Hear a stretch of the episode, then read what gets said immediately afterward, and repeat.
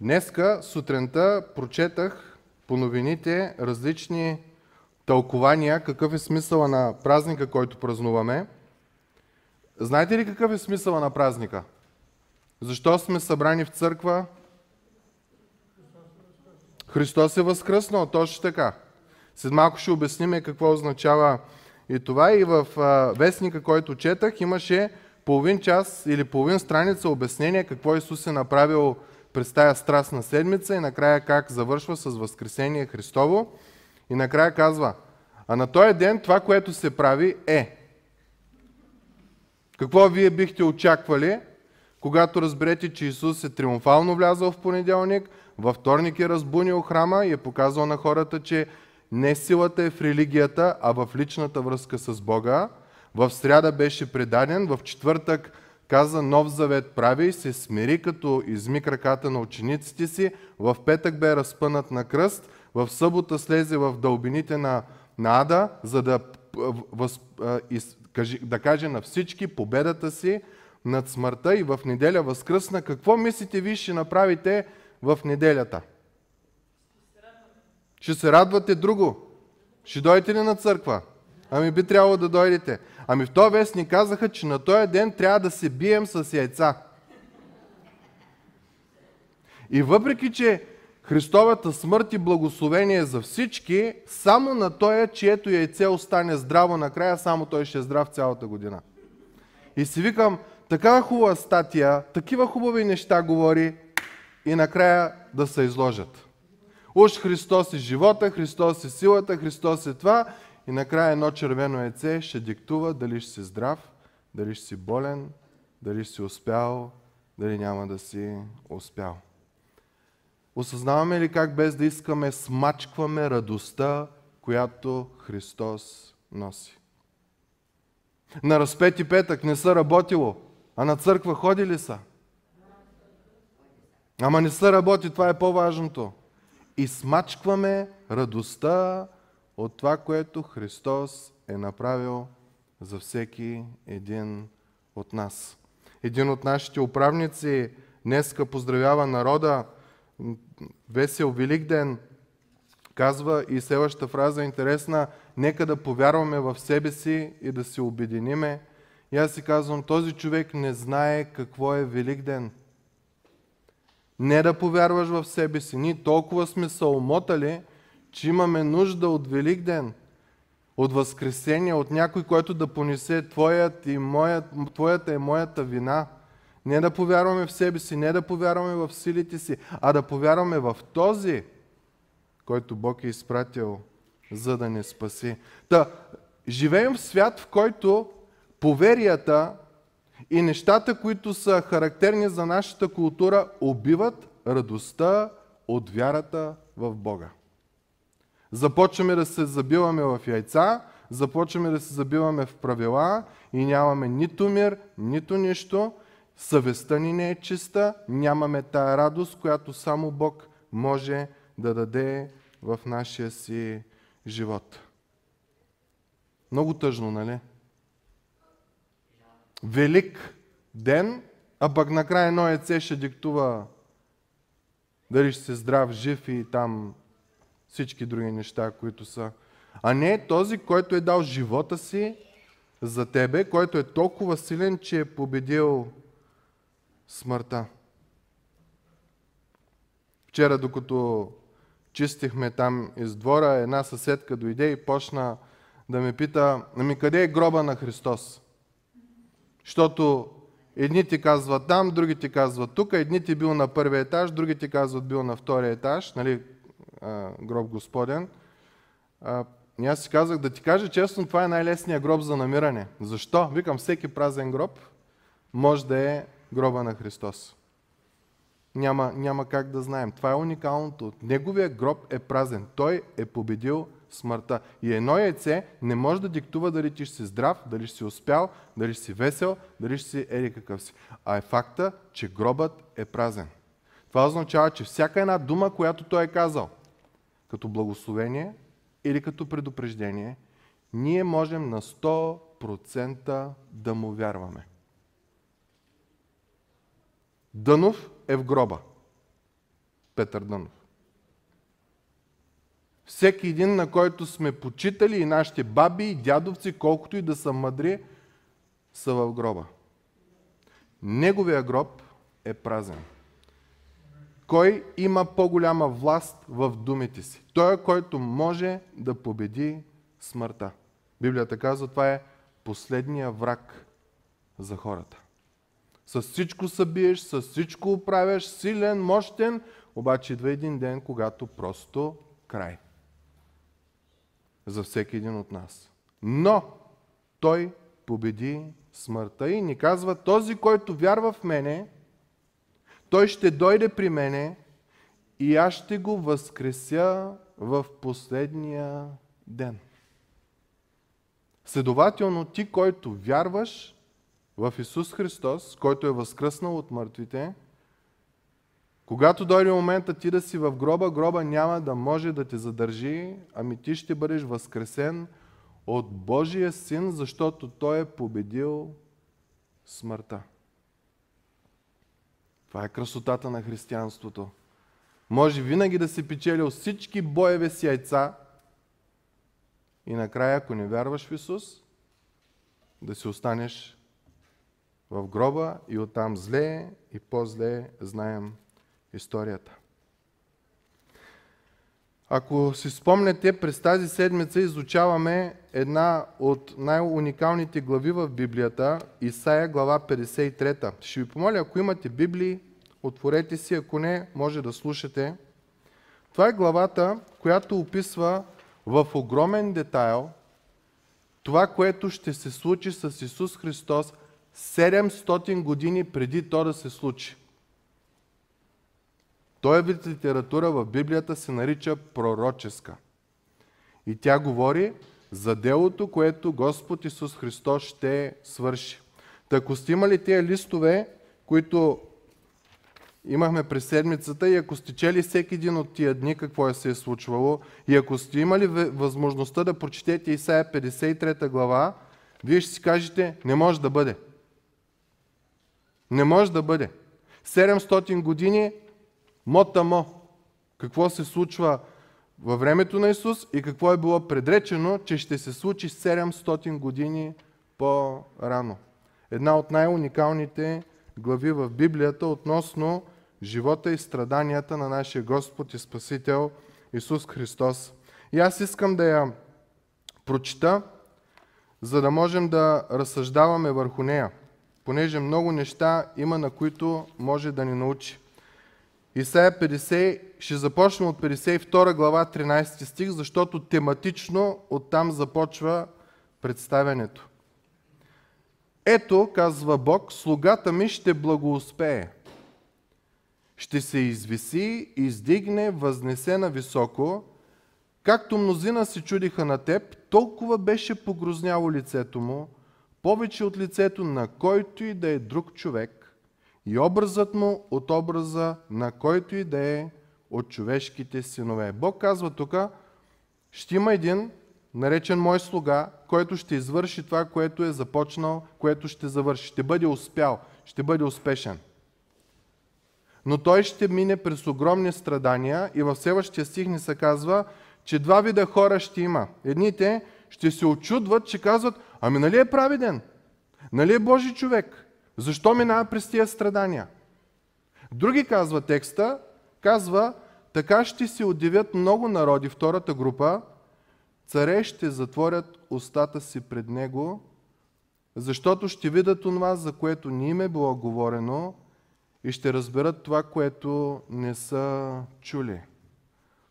В природата, в която живеем, закона е по-силния, побеждава по-силния, оцелява по-наглия, винаги е на неговата. Обаче като четеме тук текста, Бог казва, Той е моя слуга, ще е различен.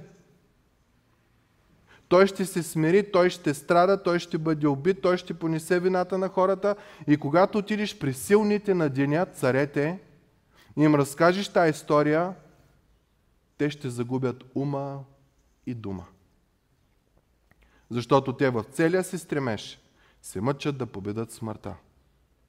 чрез хапчета, преливане на кръв и, и всички тези работи, които ги знаем, които ги четем по интернета и са мажем и са цапаме и какви ли не други, други работи правим. Ма не става. Но има един, който правише всичко противно на това, което ние мислим, че трябва да правим. Но понеже беше праведен, той победи смъртта. И царете ще загубят ума и дума, пред когато им се говори за Бога. Стих 53, 53 глава, първи стих. Кой повярвал на известието ни? И на кого се открила мишцата Господна? Тук не са навежда на мисълта, че хората още тогава не са повярвали в делото на Исус, както и днеска. За нас е по-важно в петък да не работим, отколкото да дойдем на църква и да почетем този, който е дал живота си за нас. За нас е по-важно в неделя, айде след църква, да отидем вкъщи, да набим тия яйца и да видим кой ще е здравият в нашето семейство. И някакси това е много по-важно от това, което е направил. Исаия 700 години преди Исус, 2700 години след Исус, пророчеството въжи. Кой е повярвал на тия работи? Дай ми яйце, дай ми да се обединим, да повярваме в себе си. Той хубаво, ама в нас е силата. Той беше презрян и отхвърлен от хората, човек на скърби и навикнал на печал. И както човек, от когото хората отвръщат лице, презрян беше и за нищо не го счетохме. Причината хората да не го приемат е, че той е страдащият слуга. На нас ни трябва един на бял кон да дойде. Винаги да е с Мерцедес, винаги да е с джип. Успеха в нашия живот, нека си признаем, е нов GSM, нова кола, е такива неща, материалните. И когато Исус го поглежда, те казват, че то, той, той не може да го и погледнеш. Той е толкова обезобразен, той е толкова страдащ, толкова е труден и, и хората не го искат за господар. Защо? Защото е страдащ. Но защо е страдащ, ни казва в текста по-нататъка. Той наистина понесе нашата печал, с нашите скърби се натовари, а ние го счетахме за ударен, за поразен от Бога и наскърбен. Ние си мислим, че щом страда, Бог е против него и тъй му съпада, а през цялото време той е бил праведен и е бил наказан, защото е взел твоята и моята вина. Буквално по детски казано, Исус е казал на Бог Отец, не го наказвай него и нея за лъжите, за глупостите, ами накажи мене вместо него, вместо нея. Продължава текста. Той беше наранен поради нашите престъпления, бит беше поради нашите беззакония. Върху него дойде наказанието, донасещо нашия мир и в неговите рани ние се изцерихме. Велик ден! Някой е понесъл твоята и моята вина. А ти си мислил, че той е бил проклет от Бог, той е бил анатемосан, той нищо не става, затова така страда. И нека си признаем, народопсихологията в нашата държава, е, тя по целия свят е така, не е само в нашата държава, щом някой страда, значи има проблем с Бог. Той страда, защото нещо, молитвения живот или такива работи не са правилни с Бога. Всъщност Словото казва не е така. И точно той, който най-много е страдал и ние най-много сме си мислили, че е бил най-смотания, най-проклетия, всъщност той е страдал заради тебе и мене. Причината Исус да бъде на кръста е една. Твоя и моя грях. Това, е, това трябва да го знаем на 100%.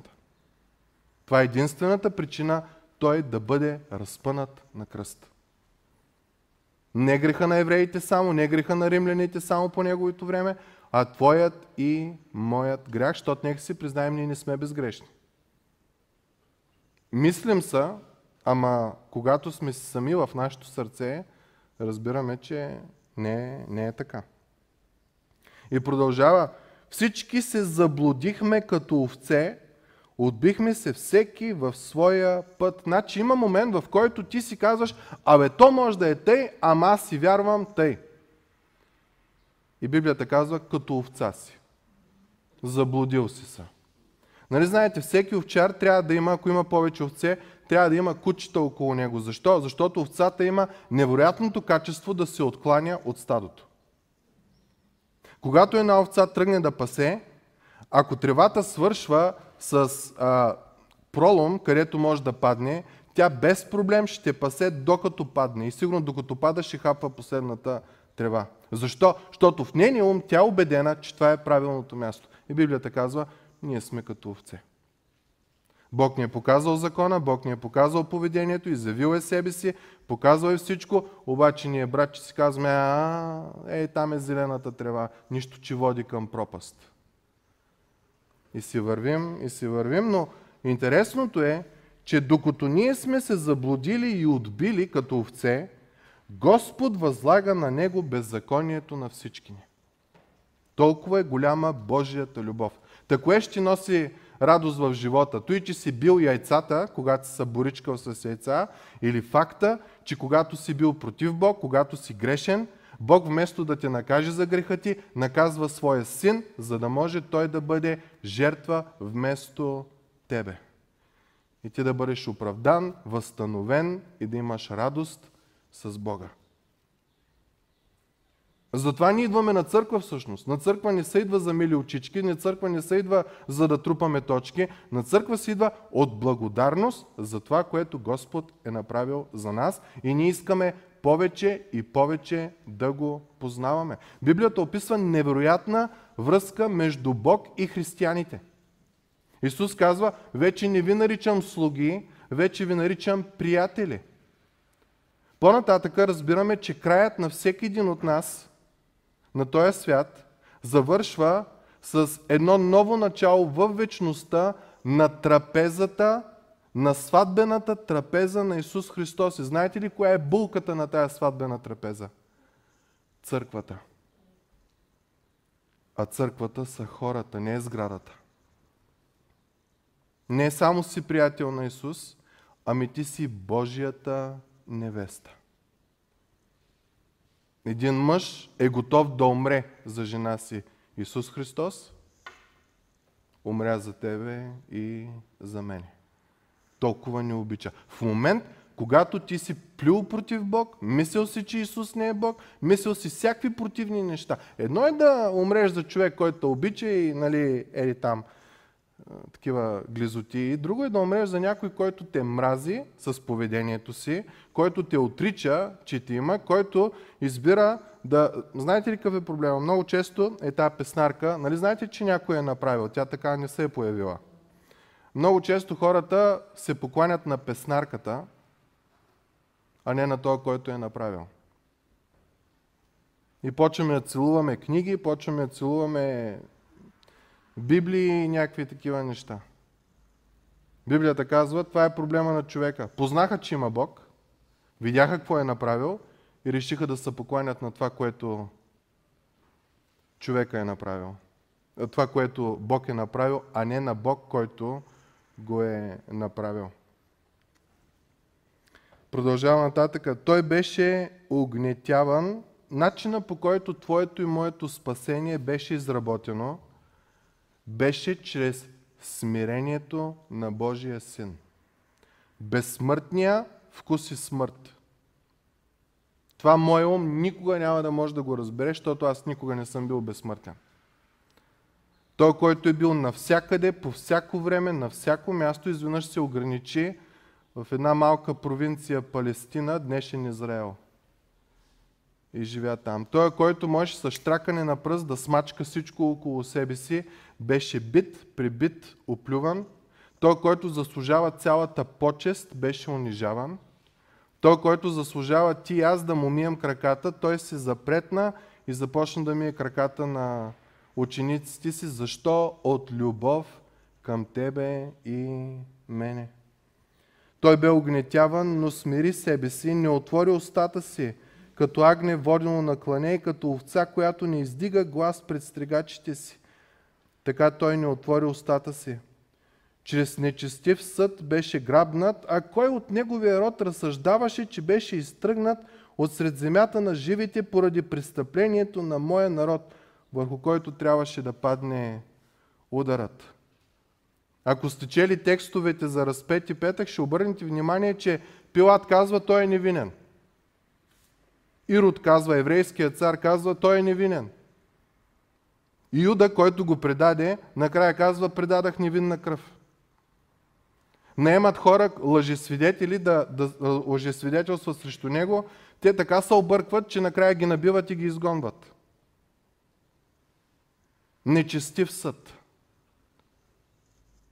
И той, който е богът на всяка правда, който каза, аз ако искам мога да извикам 12 легиона ангели. Между 4 и 6 хиляди по един легион, а той 12.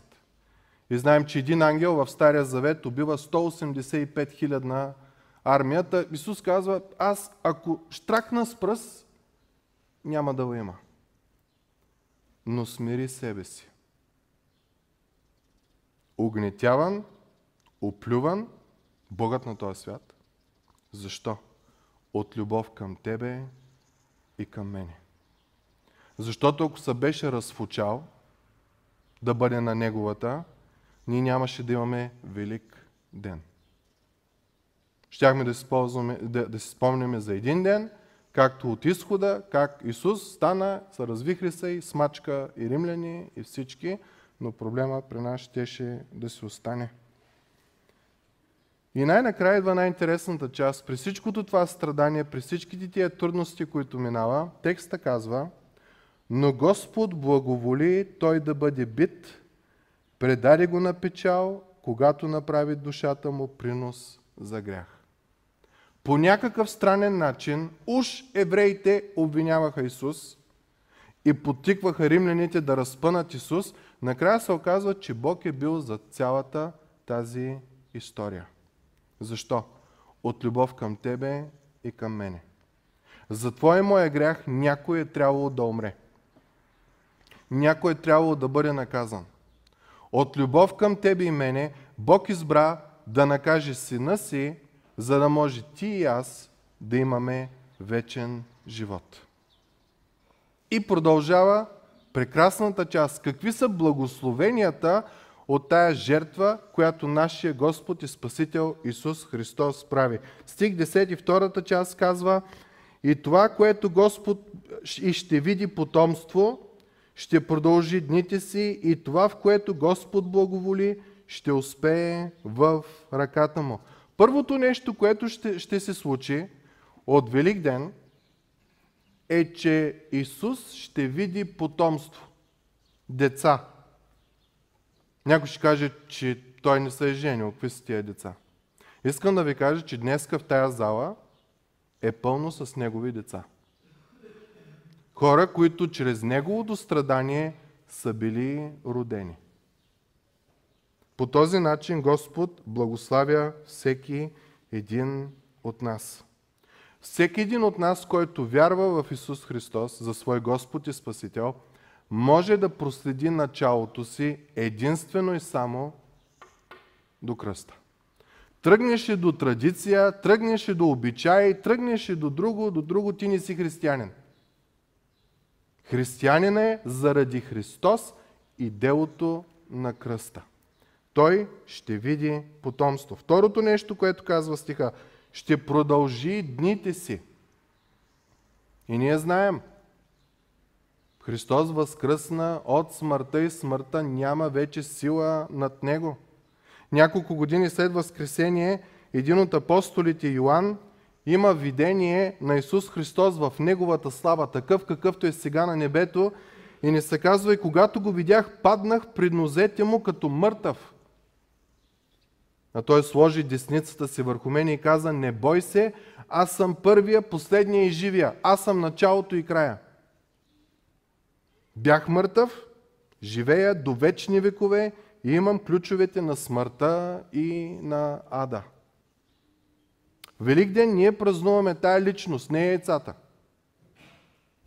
Не празнуваме нашата си сила да се да, да се обединим и да, да, да, да се обикнем. Празнуваме тази личност. Смъртта нямаше сила над него и продължава стих 10. И това, в което Господ благоволи, ще успее в ръката му. И това е много интересно. Чрез Исус Христос Бог ни показва кой е, какво харесва, какво не харесва, какво одобрява. Едно от най-важните неща ние го говорихме. Жената на кладенеца. Спомняте ли си Самарянката? Къде да ходя на църква? На оня хълм или на оня хълм? И това е въпросът, който всеки си задава.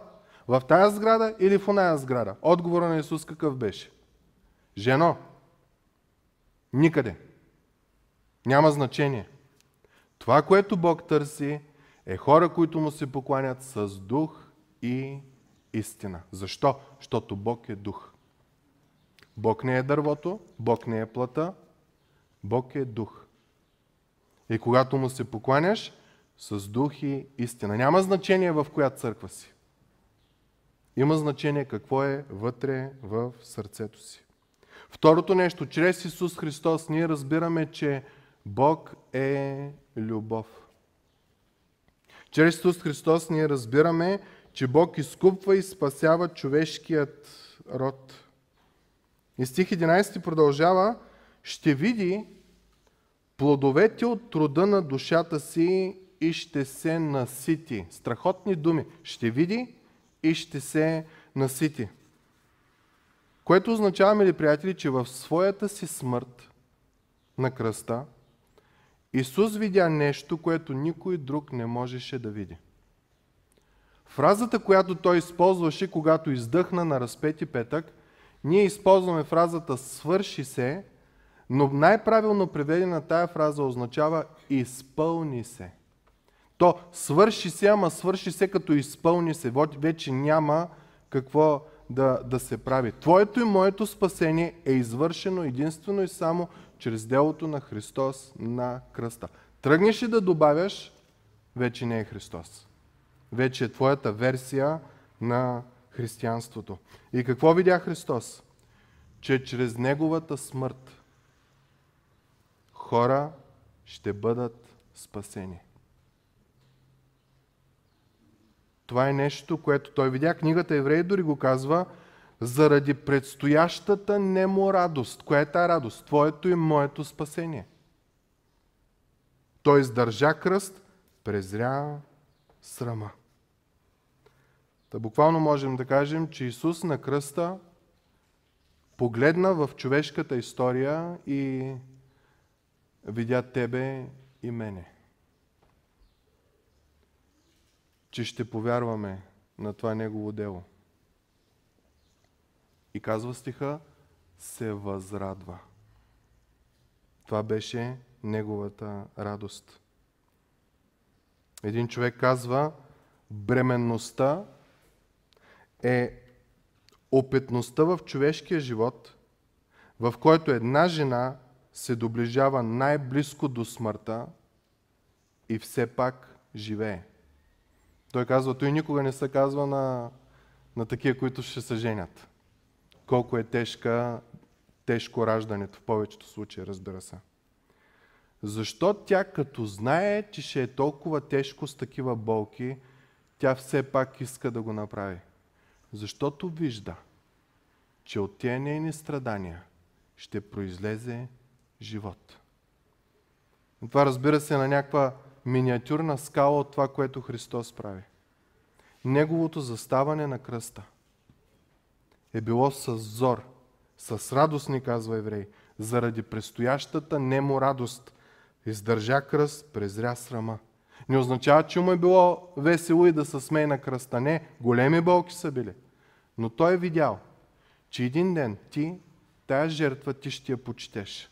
И няма да ходиш по яйца, няма да ходиш по козунаци те да определят колко си весел и щастлив и благословен, а ще се довериш на Божия Син. И това ще е нещо, което ще ти даде благодат. Ще види плодовете от труда си на душата си и ще се насити. Следващия стих продължава праведният ми слуга ще оправдае мнозина чрез знанието им за него и той ще се натовари с беззаконията. Мили приятели, нека да разберем как сме повярвали. Някой е дошъл и ни е казал. На никой отгоре не му е дошло, освен ако не сте в пустиня и там Господ показва специална благодат. Много често, ако сте, ама аз си вярвам, аз си знам, най-вероятно си имате ваша версия на нещо свързано с християнство, където Христос е добавен в тази история. Спасението е по вяра в съвършеният Божи Син, който умира за грешника и възкръсва на третия ден. И следващата история е най-интересна, стих 12.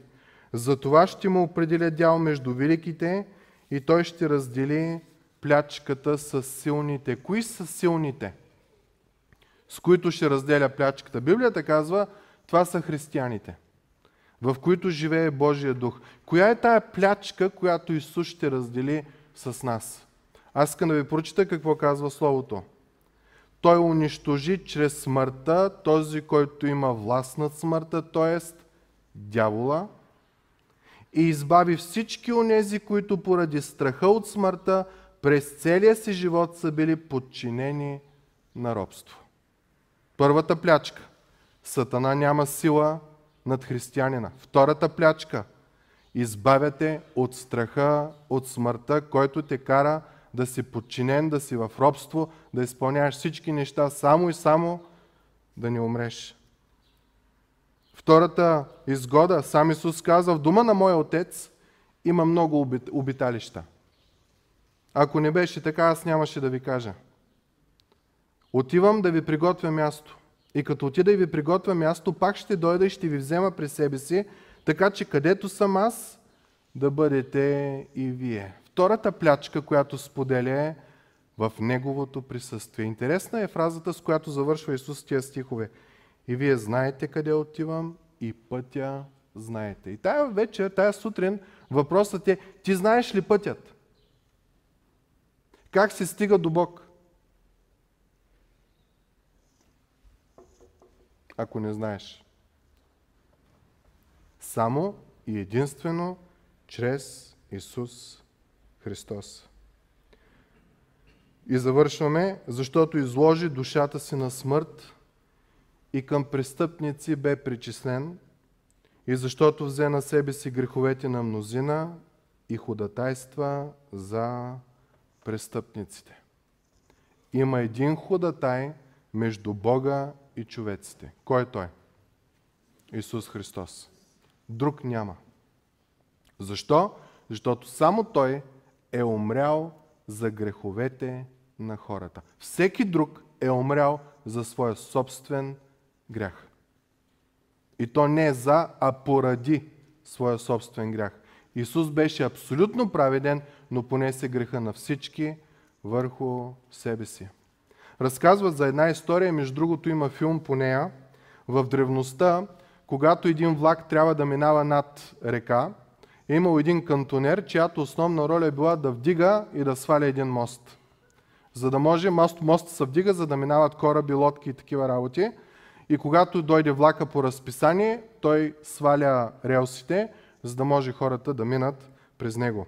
И разказват, че в един такъв ден човекът отива да, по разписание, отива да сваля моста и в момента, в който вече вижда пушека на влака, това са тия парните локомотиви в далечината, и тръгва да сваля, изведнъж вижда своя син да си играе в зъбните колела на този механизъм.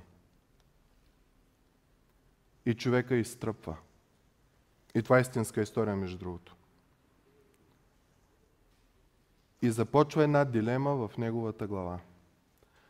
Ако не сваля моста, влак с стотици хора умира – ако сваля моста, сина ми умира.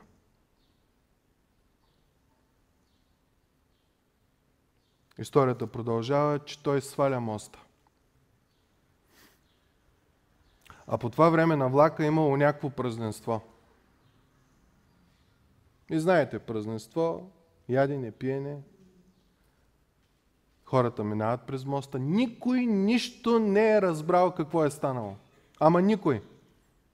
Веселба, веселба, веселба, докато на следващия ден в новините излиза едно знание за това, което е направено. Че той баща е пожертвал сина си, за да може този влак да мине без проблем и никой нищо през цялото време не е знаел.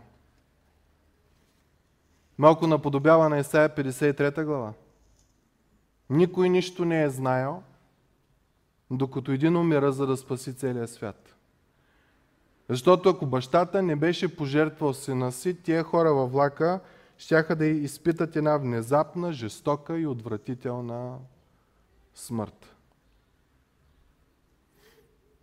И най-тъжното в цялата история е, че след като това излиза в новините, само един единствен човек от влака пише благодарствено писмо към бащата. За това, че е проявил такава жертва и такава любов. И тази история се разказва във всяко поколение. Защото света е този влак.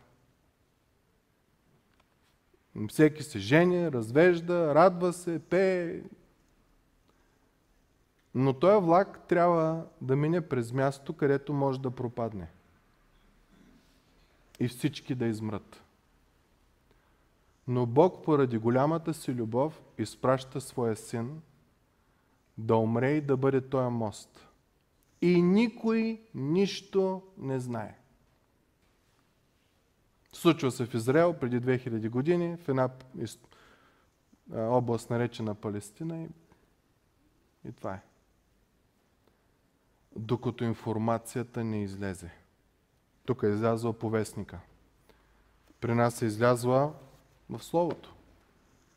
Имаме хора, наричаме ги благовестители, такива хора, които са дошли да ти кажат, че влака, в който си се движил, е щял да се смачка, да, да те убие, ако един не е умрял за тебе. И за жалост, както историята е вярна по това време, така и днеска. Само един е написал благодарствено писмо.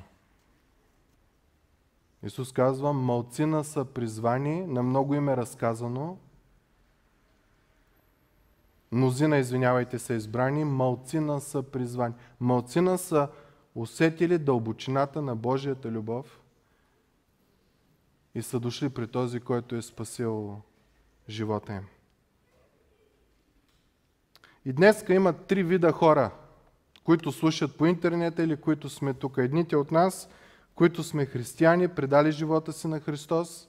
За нас яйца, козунаци са много вкусни, но ние им предаваме такова значение. На разпети петък избираме да идем на църква и да прославим Господа. На Велик ден няма да гледаме кое яйце е спечелено, ми ще благодариме за всеобщото избавление на човешкия род. И се радваме в това.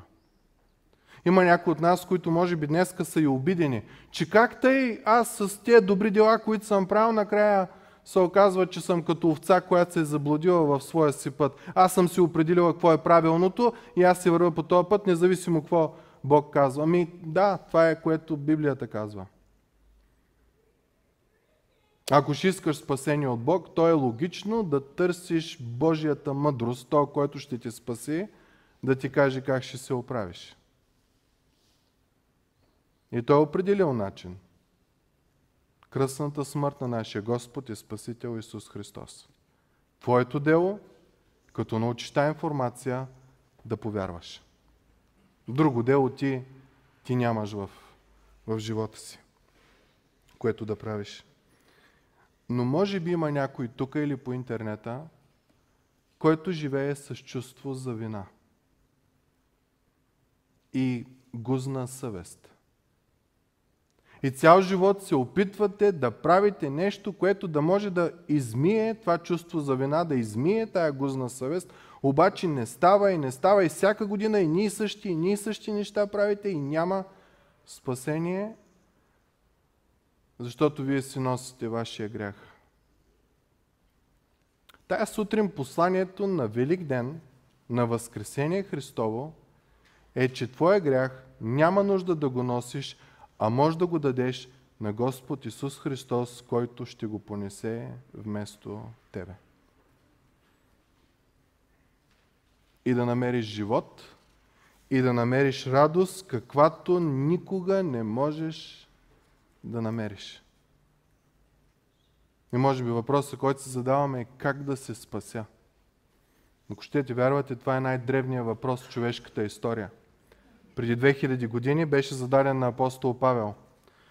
Господа, какво трябва да направя, за да се спася? Какво трябва да направя? Това е човечеството. Яйца ли да правя? Къв цвят да е първото яйце? Къв цвят да е последното яйце? Горе ли да го сложа? Долу ли да го сложа? Къде да бъде иконата? Къде да бъде това? Къде да бъде козунака? Колко ястия трябва да бъдат? 3, 7, 5? Кой ден? Какво трябва да седе? Какво не трябва да седе? Какво трябва да направя, за да, за да махна тая вина от мене? Защото знам, че нещо не е наред в мене. Отговорът е същия 2000 години и днеска. Повярвай в Господ Исус Христос и ще се спасиш ти и дума ти. Затова е Велик ден. Затова е Възкресение Господне. Най-голямата милост и благодат на човечеството е дадена чрез нашия Господ и Спасител Исус Христос. Та, Христос възкресе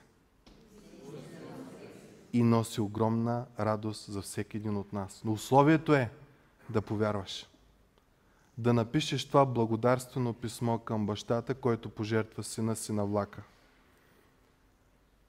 Да си излееш душата на този Бог, който е дал сина си за тебе и за мене. И да намериш радост и спасение за тебе и за дома ти. Толкова е голямо Божието обещание. Нека да се помолим. Отче святи и праведни, Благодариме Ти за тая милост, за тая благост, за това изцерение и спасение, които даваш в живота ни. Благодариме Ти за жертвата на нашия Спасител, Твой мил Син Исус Христос. Благодариме Ти, Господи, че това е нещо, което изработва нашето спасение. Благодариме Ти, Боже. Благодариме Ти, че То ни се предлага като подарък. Единственото, което трябва да сторим, е да го приемем с благодарност. Благодариме Ти, Боже да бъде слава на името Ти, Татко. Моля Те, нека да не се забиваме в други неща, а да търсим Тебе, единия истинен Бог, и Исуса Христа, когато си изпратил. В името на Исус помолихме това. Амин.